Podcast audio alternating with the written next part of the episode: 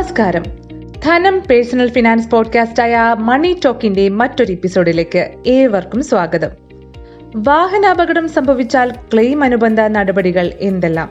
ഇതാണ് ഇന്നത്തെ money talk ചർച്ച ചെയ്യുന്നത്. നിങ്ങൾ ഇന്നത്തെ പത്രം ശ്രദ്ധിച്ചോ? കേരളത്തിലെ റോഡുകളിൽ കഴിഞ്ഞ പതിനൊന്ന് മാസം കൊണ്ട് മാത്രം സംഭവിച്ചത് നാലായിരത്തി നാൽപ്പത്തിനാല് മരണമാണ്.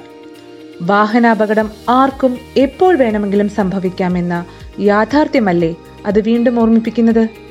അപകടം ഒഴിവാക്കാൻ പരമാവധി ശ്രദ്ധിക്കുന്നതോടൊപ്പം നിങ്ങളുടെ ആരോഗ്യത്തിനും വാഹനത്തിനും ഇൻഷുറൻസ് പരിരക്ഷ നൽകാനും മറക്കരുത്. എന്നാൽ അപ്രതീക്ഷിതമായി ഒരു വാഹനാപകടം ഉണ്ടായാൽ എന്തു ചെയ്യണമെന്നറിയാതെ നമ്മളിൽ പലരും പകച്ചു നിൽക്കുന്നതാണ് കാണാറുള്ളത്.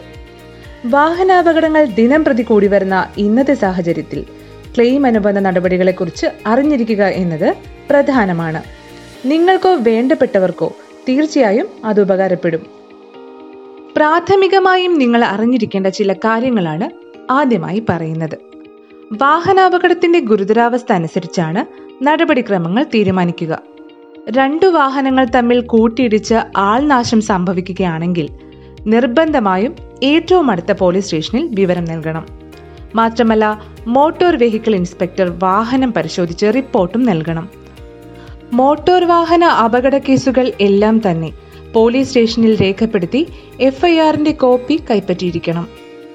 ഗുരുതരമല്ലാത്ത അപകടങ്ങളിൽ ജി ഡി ആർ മാത്രം മതി.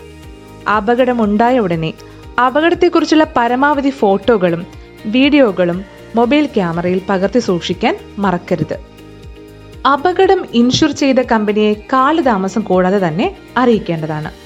ഇൻഷുറൻസ് കമ്പനി നൽകുന്ന ക്ലെയിം ഫോം ശരിയായി പൂരിപ്പിച്ചു കൊടുക്കാൻ ശ്രദ്ധിക്കുക. ഫോമിൽ പൂരിപ്പിക്കേണ്ട കാര്യങ്ങൾ എന്തൊക്കെയാണെന്ന് ഇനി പറയാം.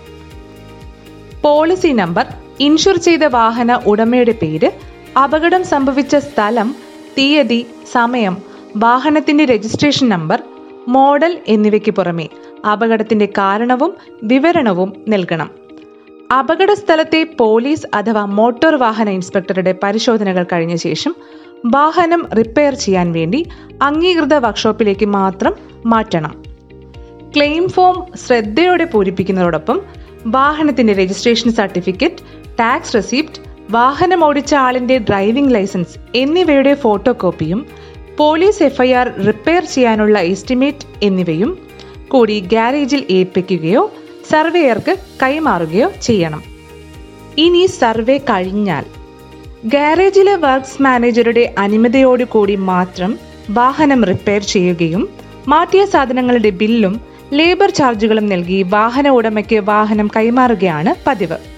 പക്ഷേ ഇപ്പോൾ മിക്കവാറും കമ്പനികൾ അതിന് പകരം ക്രെഡിറ്റ് ബില്ലും ലേബർ ചാർജും എല്ലാവിധ കിഴിവുകളും കഴിച്ച് തുക നേരിട്ട് വർക്ക്ഷോപ്പിലേക്ക് നൽകുന്നുണ്ട്. ഇതിനെ ക്യാഷ്ലെസ് സെറ്റിൽമെന്റ് എന്നും പറയുന്നു.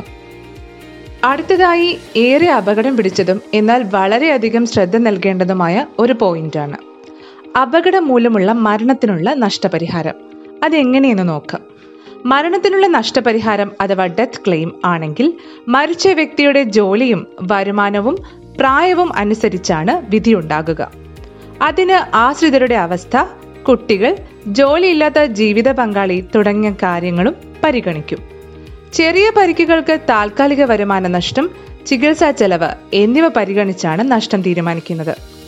അപകടത്തിൽ സ്ഥിര വൈകല്യമാണ് ഉണ്ടായതെങ്കിൽ വ്യക്തിയുടെ വരുമാനം പ്രായം വൈകല്യം എത്ര ശതമാനമാണ് എന്ന മെഡിക്കൽ ബോർഡിന്റെ സർട്ടിഫിക്കറ്റ് എന്നിവയുടെ അടിസ്ഥാനത്തിലാണ് നഷ്ടപരിഹാര തുക ലഭിക്കുക. എം എ സി ടി കോടതി വിധിച്ച നഷ്ടപരിഹാരം സംബന്ധിച്ച് തർക്കമുണ്ടെങ്കിൽ പരാതിക്കാരനും ഇൻഷുറൻസ് കമ്പനിക്കും ഹൈക്കോടതിയിൽ അപ്പീൽ കൊടുക്കാം. ഹൈക്കോടതിയിൽ നിന്ന് ഉണ്ടാകുന്ന തീരുമാനത്തിൽ തർക്കമുണ്ടെങ്കിൽ സുപ്രീം കോടതിയിൽ അപ്പീൽ കൊടുക്കാനും കഴിയും. ഒത്തുതീർപ്പാക്കിയ കേസുകളിൽ അപ്പീൽ കൊടുക്കാൻ അവകാശമില്ല. വാഹന ലോൺ എടുത്തിരിക്കുന്നവർ അപകടത്തിൽപ്പെട്ടാൽ ശ്രദ്ധിക്കേണ്ട കാര്യങ്ങളാണ് ഇനി പറയുന്നത്. നിലവിൽ ലോണുള്ള വാഹനങ്ങളുടെ ക്ലെയിം തുക ലോൺ കൊടുത്ത സ്ഥാപനത്തിന്റെ പേരിലാണ് കൊടുക്കുക. ലോൺ അടച്ചു തീർത്തിട്ടുണ്ടെങ്കിൽ നോ ഒബ്ജക്ഷൻ സർട്ടിഫിക്കറ്റ് അഥവാ എൻ ഒ സി കൊടുക്കാവുന്നതും ക്ലെയിം തുക വാഹന ഉടമയ്ക്ക് സ്വന്തം പേരിൽ മാറ്റാവുന്നതാണ്. ഓർക്കുക തെറ്റായ വിവരങ്ങളോ ആൾമാറാട്ടമോ ഉണ്ടായാൽ യാതൊരു കാരണവശാലും ക്ലെയിം തുക ലഭിക്കുകയില്ല. ഇത് എല്ലാ ക്ലെയിമുകളിലും ബാധകമാണ്. വാഹനപ്പെരുപ്പം അശ്രദ്ധ ട്രാഫിക് നിയമലംഘനങ്ങൾ എന്നിങ്ങനെ അപകടങ്ങൾക്ക് കാരണങ്ങൾ പലതാണ്. അത് എന്തു തന്നെയായാലും വാഹനാപകടങ്ങൾ മിക്കപ്പോഴും തകർത്തു കളയുന്നത് കുടുംബങ്ങളുടെ അത്താണികളും പ്രതീക്ഷകളുമൊക്കെയാണ് അതുകൊണ്ട് റോഡിലിറങ്ങുമ്പോൾ നിങ്ങൾക്കൊപ്പം മറ്റുള്ളവരുടെ ജീവിതവും വിലപ്പെട്ടതാണെന്ന ഉത്തമ ബോധ്യമുണ്ടായിരിക്കുക. അപകടം സംഭവിച്ചാൽ പരിഭ്രാന്തരാകാതെ വൈദ്യസഹായം തേടാനും ഇൻഷുറൻസ് പരിരക്ഷ നേടാനും കരുതേണ്ട കാര്യങ്ങളും ഉടൻ തന്നെ ചെയ്യുക. ഇതോടെ ഇന്നത്തെ മണി ടോക്ക് പൂർണമാകുകയാണ്. വീണ്ടും അടുത്ത ബുധനാഴ്ച ധനം മണി ടോക്ക് എത്തും. നിങ്ങളുടെ അഭിപ്രായങ്ങളും നിർദ്ദേശങ്ങളും ഞങ്ങളെ എഴുതി അറിയിക്കുക. ഷെയർ ചെയ്യാനും മറക്കരുത്.